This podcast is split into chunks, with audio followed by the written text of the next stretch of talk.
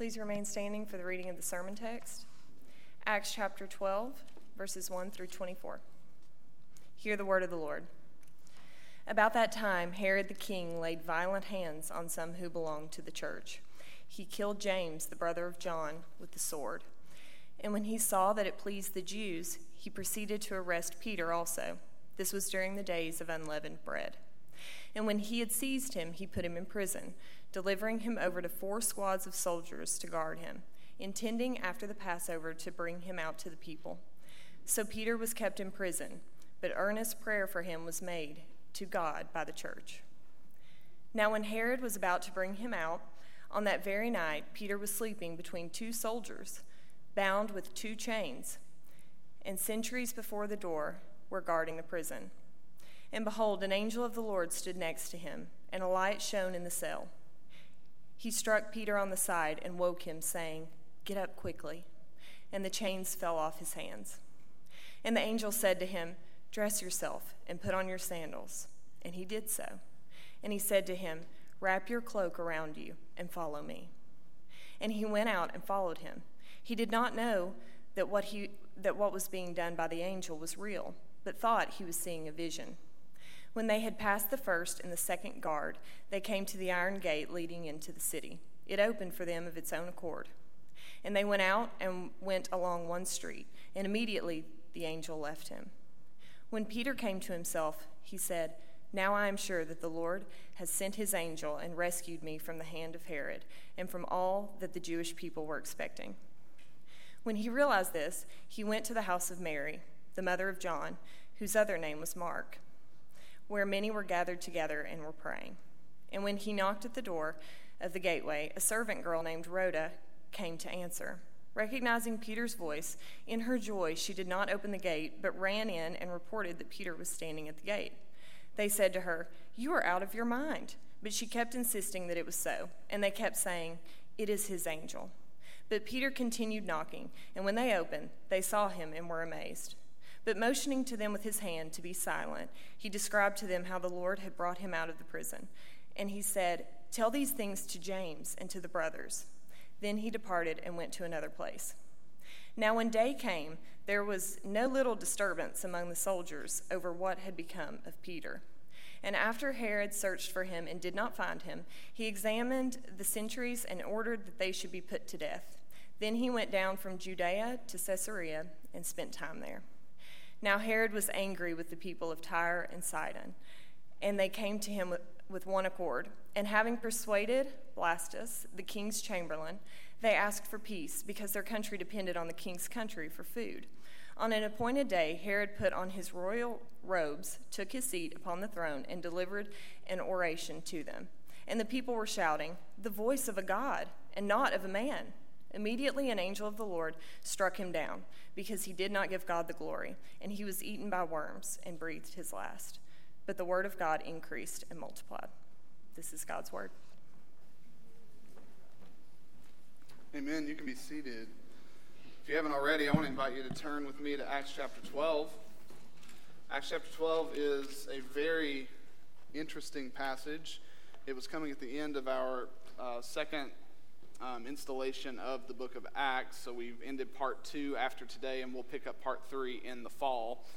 So for the rest of the summer, we're going to be doing something a little bit different. But Acts chapter 12 is actually really interesting. And Miss Jenny, if you already had this question, if you notice the language of Peter not having his sandals on and not being ready to be delivered. I mean, it harkens back to Passover, and when the people of Israel were commanded to have their sandals on and to be ready to leave the slavery and to be delivered by the Lord. And it tells us here that Peter was not expecting deliverance in the way that the people of Israel were expecting it from the Lord. So there are so many interesting things here. There are a lot of Catholics who actually believe that where it says that Peter left this place, and we're not told where he went, that it's Peter left this place and he went to Rome and he started leading as the first pope of the church. So Catholics use this passage in that way. It's a really interesting passage. But it actually, even though it's very historically rooted, the historian Josephus, he confirms so much of what Luke says here about King Herod. We have so much history about this era, so we know a lot about King Herod. I'm going to tell you a little bit about him later, but it's historically rooted. It's a very interesting passage. There are a number of allusions here. We're not going to cover a lot of that stuff, but this chapter, Acts chapter 12, actually has a very important word for people living in a really difficult season like us. I want to start like this, though. A few months ago, I was in my office, and it may have been half a year ago, but I was in my office, and I was sitting there, and I realized I am working in a room that has a copier that's constantly going off, and there are supply shelves, and this is just not the best place to study. And so, I decided I need to revamp this office. And so we made some adjustments, and we created an actual administrative office, which made a lot of sense. And then, my office was now bare, and so I had to get some new furniture. And so we were picking out the furniture, and there were a couple of you, and you will remain unnamed. Don't worry, not going to put you on blast, but a couple of you suggested that I get some office plants, whatever that is, but a couple plants for my office, and I just immediately was like, why do I? It's like, because it's life. I mean, it's just they're pretty, they look good. I'm like, I'm probably not going to look at them. No, you need it. You just need it. You need it. And so I took the suggestion, was never going to go buy a couple plants, but lo and behold, I walked in my office one day, and there were some plants, a couple plants just sitting in the window, and I warned this person. I was like, even though, yes, maybe the plants will make this place exactly what I want it to be, a warmer place to study, a simpler place to study, if those plants depend on me to take care of them, I promise you they're going to die. Like, they're going to die. My study, or really any place that I spend significant amount of time, is not a safe place for a plant, all right? It's going to die. And, and this is how bad I am. I can't even remember if the dead plant, because it died, spoiler, one of the plants at least died.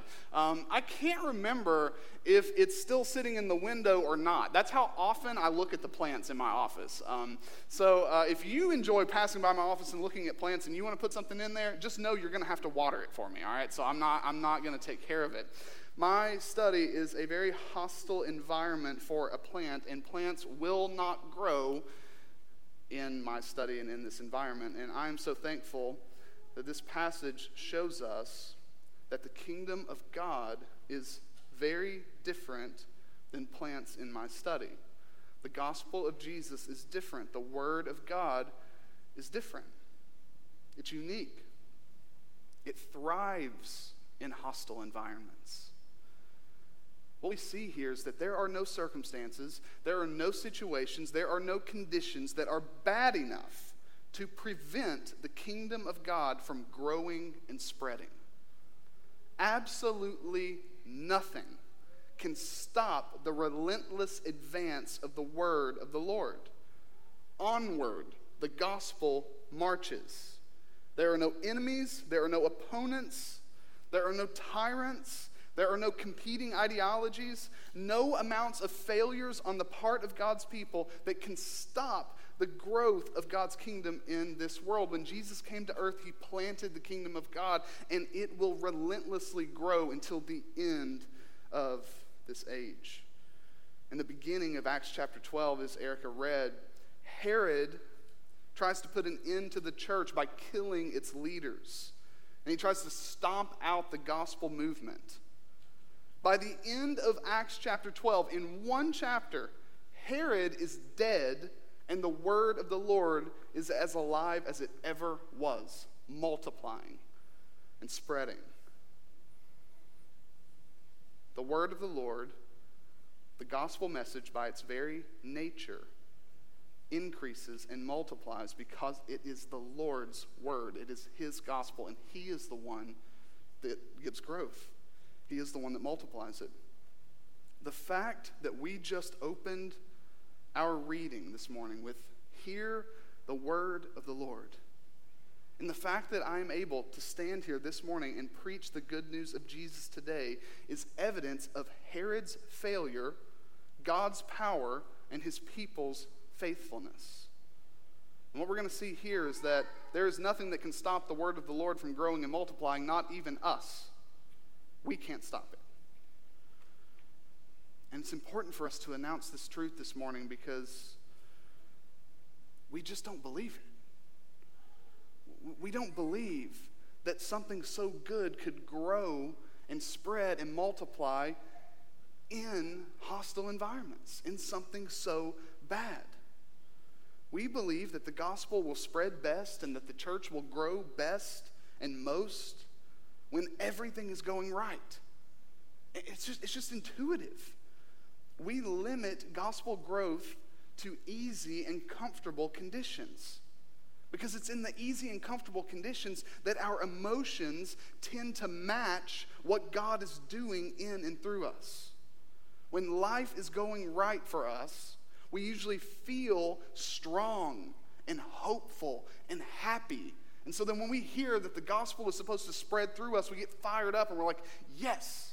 But when everything is going wrong, when our world is turned upside down, and there's pain and suffering and anguish, and there's disappointment, and there's betrayal, and there's confusion, we just can't believe that the Lord would multiply his word through us. That's the question this morning. What about when everything goes wrong? What about when the circumstances or conditions of our lives seem to oppose the very work of the gospel in our lives? What about when the life of our heart tells a different story than the unstoppable gospel? What about when we feel helpless, hopeless, and angry because of the conditions or circumstances of our world? How can we remain confident that Acts 12:24 remains true today? That in the face of persecution, in the face of suffering, in the face of King Herod's and all kinds of hardships, the word of the Lord continues to grow and multiply. Well, I want to offer three ways. So we can remain confident that the Lord will keep growing and multiplying his word in and through us, even when life goes wrong, even when enemies seem to thrive, and even when we suffer hardships, in three ways. First, by meeting hardships, by meeting suffering, by meeting hardships with the surprising power of prayer. Second, by meeting hardships with confidence in the mysterious sovereignty of God. And third, by meeting hardships with rest, contentment, and the certain justice of God. So we're looking at three things here that will help us remain confident that the word of the Lord, regardless of our circumstances, will continue to multiply through us. And it's the power of prayer, the sovereignty of God, and finally, the justice of God. So first, I want to encourage you to meet your hardships with the surprising power of prayer. So let's look at the first few verses here.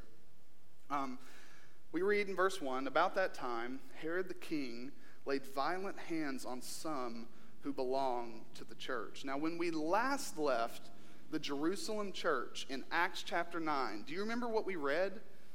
Okay, so this is like Luke is a masterful storyteller. Listen to what we last read about the church in Jerusalem. Luke tells us, "The church throughout all Judea and Galilee and Samaria had peace and was being built up, and walking in the fear of the Lord and in the comfort of the Holy Spirit, it multiplied." And then the next time we hear about the church in this area, we read this: "About that time, Herod the king laid violent hands on some who belonged to the church." So what we see here is that for a short time, the church in Jerusalem and the surrounding regions experienced peace and comfort. After the conversion of Saul, you remember Saul was violently persecuting the church, but after his conversion, things died down for a bit. And then it's as if Luke says, "Enter King Herod." Herod the king that Luke introduces us to here is Herod Agrippa I. Historically, you can write that down, look him up later. He was the grandson of Herod the Great. And he grew up in Roman royalty. His friend group was a real who's who in Roman politics. He was a classmate of the emperor of Rome, Claudius. It was like he went to school with Claudius. I mean, I can't imagine what that would be like, just going to school with the future emperor, you know. I mean, this was Agrippa, though. He was in these spheres of influence. And Agrippa, he was given the titles of Herod and king, and he was given authority over the Jews in Judea and the surrounding regions. And eventually, his little kingdom became just as large as his grandfather's did. And Herod Agrippa I wielded real power. This is not just some Jews that are upset about the Christians and what they're teaching. This is not just even the Apostle Paul, you know, Saul at the time, you know, going around and being like, this is terrible. I can't believe they're doing this. Sign me up to putting an end to this movement. This is on a different level. This is King Herod. King Herod Agrippa had real power, and he was a people pleaser. In all honesty, Agrippa, he really didn't care too much about the Christians one way or another. They didn't bother him, whatever. You know, they didn't mean anything to him. Herod Agrippa was obsessed with himself. He was obsessed with pleasing other people, but it was for the purpose of them praising him. He wanted to do whatever everybody under his reign wanted him to do so that they would praise him, because he loved to be praised. And he knew that the Jews, his subjects, hated the Jesus movement.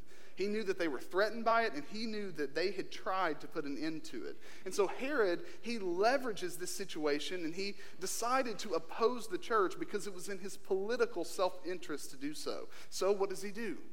It tells us so quickly. Herod executes James. Now, this is not James who ends up writing. This is not the half-brother of Jesus. This is James, the son of Zebedee, and his brother John, Luke tells us here.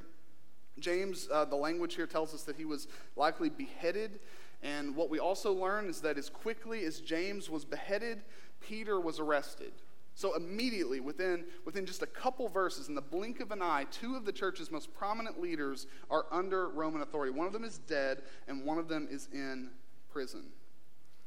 And Herod just had a slight problem, because he did want to please the Jews so much. He arrested Peter, but he could not immediately execute Peter because he did it during Passover.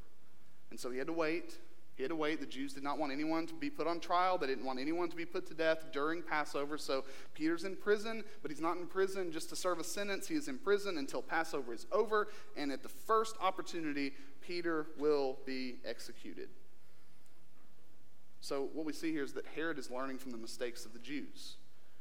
Herod placed 4 squads, or 16 soldiers, to guard Peter, because he learned. When the Jews had put Peter and John in prison, they were able to escape. And Herod Agrippa says, that's not happening here. This is Rome. You know, this is how the Romans do it, and he is not going to get out. It was, as Calvin said, Peter was, as it were, shut up in his grave, so that it might seem that he was quite past hope. He was past hope. There is no chance. Typically, what they would do when they would put someone in prison is they would chain them to one of the guards. So a guard that would be keeping watch would be chained to whoever was in jail. Here's what they did with Peter. They put him between 2 soldiers, and so he was like chained with both of his hands to each of these soldiers. The point is, he was not going to get out on his own. No chance. The Romans were experts at dealing with criminals. And so Herod, he's executing a better plan for eliminating the church. He takes what the Jews wanted, and he puts Roman skill to it. So the Jews, they were attempting to stop the movement too, but they were doing it by arresting ordinary Christians. They were doing it by killing Stephen, who was a Christian and who was eager and who was a servant, a deacon. But, I mean, he's not Peter. And so Herod looks at the situation and says, no, this is not how you end a movement. We know how to end movements. You kill the leaders. You cut the head off the snake. You don't kill Stephen's, you kill James's, you kill Peter's. And then we see that despite the feelings that they should have had, weakness, helplessness, powerlessness, the church responded to Herod's acts of power with power plays of their own. They prayed. We learn a couple things here. First, we learn that the church faced persecution, which means that we should not be surprised by opposition and suffering. The point here, in that James was killed just like that, James, an apostle of the Lord, killed just like that. Peter's in prison, and he later will also be martyred. The point is that even apostles suffer and die on account of the gospel. Even apostles. Luke, he describes the execution of James so swiftly. And that's how it must have felt in the church.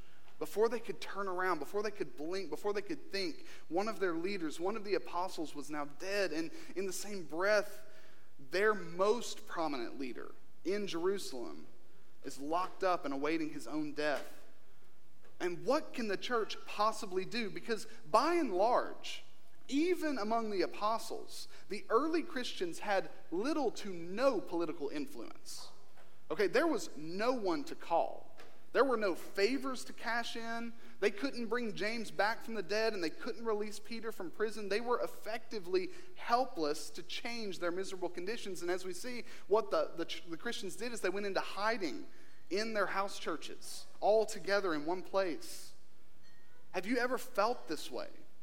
People and powers, they may rise against us, and life will go wrong. Is life going wrong for you right now? Hardships will come. Are you facing hardships? Maybe you're like the early church and you're in a position of helplessness. Maybe you feel powerless today, and you might be facing circumstances that are completely beyond your control, and you are subject to the whims of others.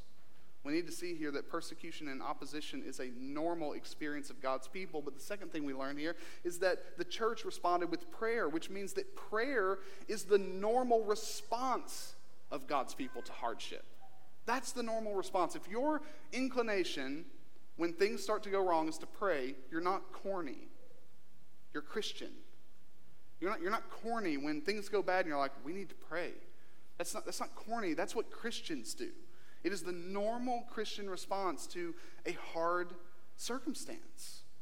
And we see that they prayed in two ways. They prayed first earnestly for Peter. Look at verse 5. So Peter was kept in prison, but I love the contrast there, right? So Herod has wielded his power. He has arrested the great apostle Peter and thrown him in jail, and he's going to execute him the next day.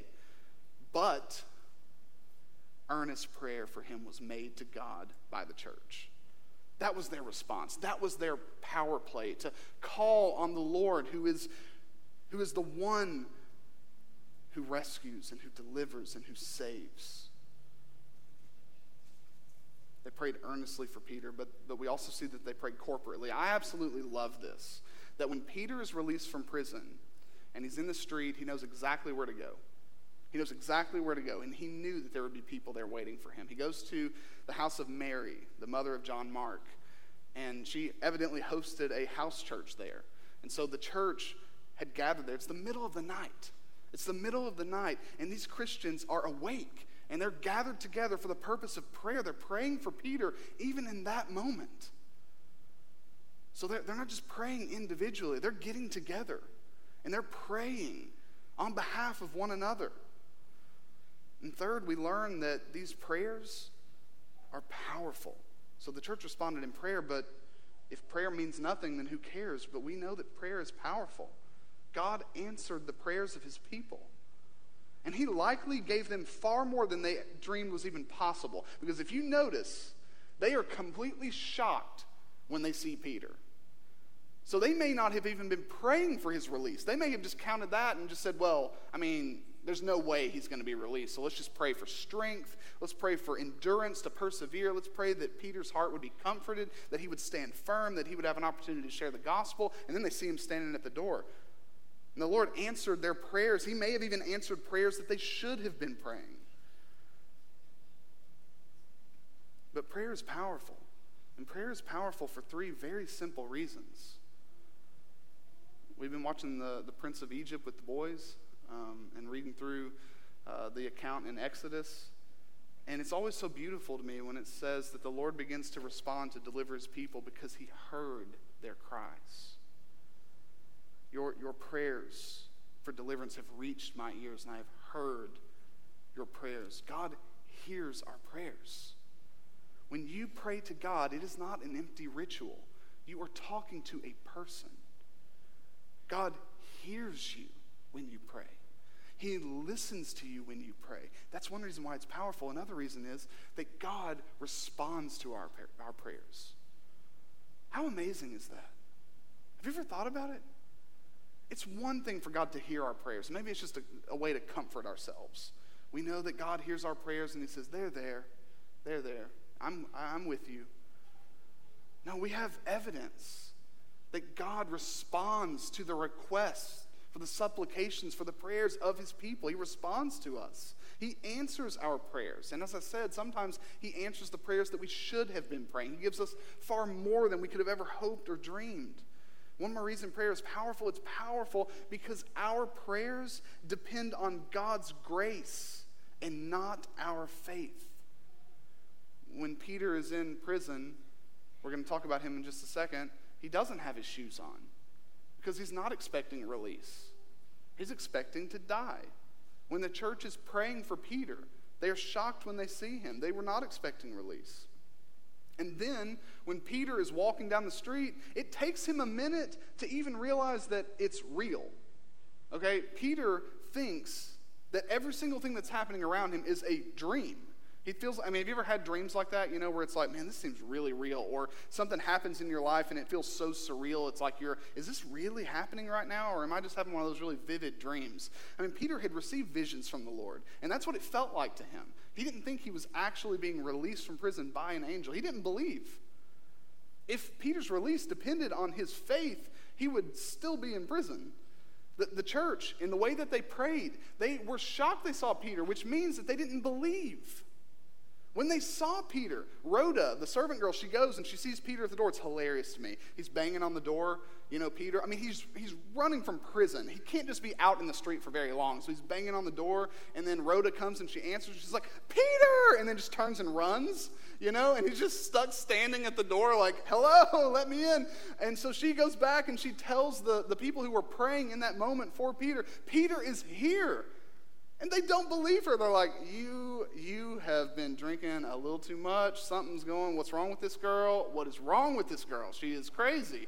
There's no way Peter's out there. It's like, there's no way. You're praying for that to happen. If God's response to our prayers depended on our faith, he would never respond to us because our faith is always weak. But prayer is powerful because his answers to our prayers depends on his grace and his power, not our faith. When life goes wrong, when circumstances are tough, and it seems like we've reached the end of God's activity in our lives and in our church, there is an answer here. There is a response. Start praying. It's not empty. It's not cliche. It's not corny. It is power. In our weakness, we call on the God of strength, and he responds according to his grace and according to his will. Our church will keep marching on to the beat of our prayers. Difficult circumstances nor human opposition are a match for the prayers of God's people. The earnest prayers of the church make up the soil for gospel growth in and through us. The ordinary corporate prayers of the church is ground zero for revival and for renewal. And one way, I want to encourage you, one way this is actually happening every single week in the life of our church is on Wednesday mornings. Every single Wednesday morning, there's a group of guys from the church that meet at Lost and Found Coffee Shop. And all they do is get there. I don't know what they do in the first 15 minutes because I'm usually late. I'm so sorry. I have to admit that. I'll throw myself on the table here. So maybe they're even doing more dramatic things. I don't know. But by the time I get there, we're just kind of chatting it up. And we systematically pray for our church.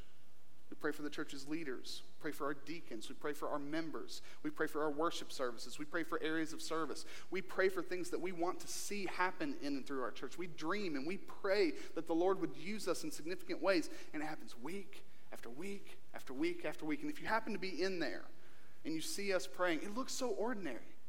We're laughing, we're chatting, we're talking. We are calling on the sovereign Lord of heaven and earth to move. And it is ground zero for renewal. It is ground zero for revival in our church and in our lives and in our city. I want to encourage you, if you have time, it's mainly for guys. I mean, at this point, I mean, if ladies, if you showed up to pray, I don't know that I ain't going to turn you away. I mean, you know, maybe we'd have an issue there. But if you showed up to pray, I'm not going to be like, sorry, female, no praying here. You know, but or ladies, if you guys wanted a time to get together, we don't talk about things that are specific to men in that group. But if you are a man and you have time on Wednesday mornings, 7 a.m., show up, pray with us. That doesn't work for you, guess what? You can schedule a different time, because I'm sure there are other people that are like, that time doesn't work. But the word of the Lord multiplies and grows through us, not accidentally. We can face and meet hardships of all kinds, but not haphazardly, through prayer. If we want to be the types of Christians who remain confident that the Lord will keep working in us in the midst of suffering and hard times, we must boldly meet them in the power of prayer. So we meet hardships with the surprise and power of prayer. Second, we meet hardships with confidence in God's sovereignty. And this is just where it gets cool. So when life goes wrong, how are we prone to feel? As we said, we're prone to feel helpless, but we are also prone to feel hopeless, especially when our troubles are completely outside of our control. I mean, when you get fired from your job, what are you going to do? What are you going to do to change that? You know, someone who has more authority than you comes to you and they say, hey, we're making cuts and your job is not going to exist next year. I'm sorry. What are you going to do? You know, I mean, you're helpless. This is outside of your control. There are things that happen. There are you'll go to the doctor and there'll be a diagnosis like you have cancer. That is outside of your control. It is something that happens to you. And when that happens, it can lead to hopelessness. When people rise against us in any setting or in any way, when people betray us, or we have that shocking feeling that we're actually not as in control of our lives as we thought, what do? And how can we remain confident that God will still work in us and through us? We have to remember the one who is in control. So here's what we see here. God rescued Peter. And it's really simple, but Peter himself didn't even realize this until later. So let's look at the passage in verse 6. When Herod was about to bring him out on that very night, Peter was sleeping between two soldiers, bound with two chains, and sentries before the door regarding the prison. Luke gives us all these details to show us there's no way Peter can get out. And behold, Luke says, an angel of the Lord stood next to him, and a light shone in the cell. He struck Peter on the side and woke him, saying, get up quickly. And the chains fell off his hands. So just like you do with your kids, you walk in there and you just like hit them. My dad sometimes would smack me on the back of the head. Get up, go to school, get up. An angel of the Lord comes to Peter, and he's sleeping, and he strikes him. It doesn't say he touches his shoulder gently. It says he strikes him to wake him up, and he's like, hey, get up, it's time to go. All right, so the angel tells him, dress yourself and put on your sandals. And he did so, and he said to him, wrap your cloak around you and follow me. And he went out and followed him. And he did not know that what was being done by the angel was real, but thought he was seeing a vision. When he passed the first and the second guard, they came to the iron gate, because first of all, they're just walking past these guards. Are they asleep? Are they in a trance? We're not sure, but he walks right past them. This is very ordinary and extraordinary at the same time. It opened for them of its own accord. So the gate just opens, and they walk out into the city streets. And then when Peter came to himself, he said, now I'm sure that the Lord has sent his angel and rescued me from the hand of Herod and from all that the Jewish people were expecting. All right, so God rescued Peter. It seemed as if Herod had full control of Peter's life, but God was the one who was calling the shots. By his grace and his grace alone, God chose to save Peter. He sent an angel to release Peter from prison, and Peter, if you notice from reading that, he's completely passive the whole time. He's just responding. He's not coming up with plans. He's not coming up with ideas. The angel says, all right, do this, next do this, next do this. And Peter's just following the steps, because it's the Lord who is rescuing him. He is the one who is working. And what we see here is that God wields infinitely more power than Herod. Herod had made all these clever plans. He strategically made it humanly impossible for Peter to escape death, and yet that very night Peter is set free and he's walking the streets because God himself intervened, because God is the one who is really in control. He is the one who is really sovereign. God wields infinitely more power than whatever it is that you are facing. He is the one who's calling the shots. He is the one who's in control when everything feels out of control. So how should we respond when we're in situations that are beyond our control? Knowing that God is this sovereign, we trust, we have confidence, and we rest. What was Peter doing when the angel came to him? He was fast asleep, knowing that maybe the next day he's going to be beheaded just like James. And he's not sitting up fretting, worrying. He's not sitting up thinking, now, okay, I'm chained here. Is there a way I could maybe do some moves and get these guys? He's fast asleep. How can someone sleep in a situation like that? They can, because he's trusting that the Lord is in control and he knows best. And whether death or deliverance comes tomorrow, I'm good because I'm in the Lord's hands. And whatever I meet tomorrow has to funnel first through his hands. So I'm good. If it's death, it's death. If it's deliverance, it's deliverance. This is a man who is confident in God's sovereignty. We can meet whatever hardships come as individuals and as a church without falling apart, because we can be confident in God's sovereignty. We can be confident because his sovereignty depends on God being God. As long as God is God, he is sovereign. He is eternal. He is creator. He is in charge. This is his show. And we can be confident because God's sovereignty does not rest on our faith in it. He is sovereign whether you like it or not. He is sovereign whether you believe in it or not. He is sovereign whether your faith is strong right now or your faith is weak right now. God is still in control. Even when you doubt him, even when you're angry with him, and even when you are stubborn and faithless, he will have his way, and no one can get in his way. Not Herod, not Peter, and not you. So when life goes wrong and you feel like you're on the verge of hopelessness, remember that God really is in control. Again, this isn't a platitude. This isn't a cliche. It's gospel truth. God is sovereign over whatever you're facing, and he will not stop working in and through you. So we can meet hardships with confidence in this God. And one more thing we can do. We can meet hardships with rest in God's justice. So I understand that sometimes in life, when it goes wrong and we suffer, sometimes it's at the hands of other people, and sometimes those people get away with it. And we experience injustice. When we were on sabbatical in South Florida, we went to what became our favorite ice cream shop, and across the street from the ice cream shop, there was this massive billboard. And on that billboard, there was just this young man. I mean, he had to be 18, 19 years old. And it was just a picture of his face just smiling on this billboard. I mean, it was massive. And there was a reward, a massive reward, for any information leading to the conviction of his murderer. He was murdered on the beach, sometime last year. And whoever did that got away with it. They escaped. And so this family, this grieving family, I mean, we could feel their grief and their anger and their frustration and their longing for justice in their hearts that isn't existing. And sometimes the world goes that way. The ones who are evil and cause pain and suffering in your life, sometimes they win. Sometimes they win, and sometimes they escape justice. And sometimes you're not going to receive that satisfaction.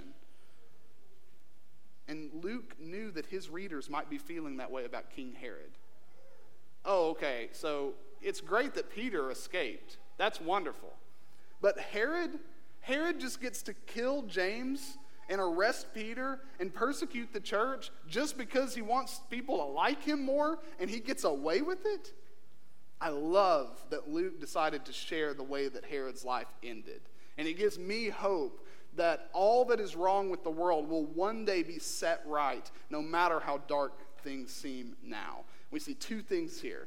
Judgment awaits God's enemies. So jump to verse 20. Now Herod was angry with the people of Tyre and Sidon. And I'm not going to give you the backstory here. We don't have time. And they came to him with one accord, and having persuaded Blastus, the king's chamberlain, they asked for peace because their country depended on the king's country for food. On an appointed day, Herod put on his royal robes, took his seat upon the throne, and delivered an oration to them. And the people were shouting, "The voice of a God and not of a man." And immediately an angel of the Lord struck him down because he did not give God the glory. And he was eaten by worms, and he breathed his last. This is ultimately exactly what King Herod wanted. He wanted this more than anything in the world. He knew in his own mind that he was like a god. He had that kind of power. He had that kind of authority. People have to come to him and hope that he's in a good mood so that their country will receive the food that it needs. And so they come, and he gives this speech, and they praise him, the voice of a god. And now he's in his element, and he's loving it. And he doesn't rebuke them. Even pagans were uncomfortable with people being called gods. They were uncomfortable with this. Not Herod. Herod was eating it up. He loved it. And then what do we see here? Immediately, the same angel of the Lord that struck Peter to rescue him strikes down King Herod. And there he dies as he was eaten by worms, and he breathed his last. Judgment awaits God's enemies. In the end, God's enemies lose. And John Piper, he offered this warning once that I've never forgotten. It's really simple. He said, if you oppose Jesus, you lose. If you oppose Jesus, in the end, you lose. It's comforting sometimes to know that while at times it seems the world is spiraling into madness and chaos, there is actually order beneath the surface. God's glory will not ultimately be mocked, and those who seem to thrive through evil deeds will one day be undone. There's judgment awaiting God's enemies, but there is also justice awaiting God's people. We're so prone to anger when it seems that the world wins, and sometimes we get to see people like Herod face judgment in real time, and it's nice. It's nice to see it happen. But more often, those who do us wrong get away with it. So how do we deal with that? We have to remember that one day, God will set all things right. His justice will win in the end. His righteousness will reign and fill the earth. And I hope you see this. Herod breathed his last.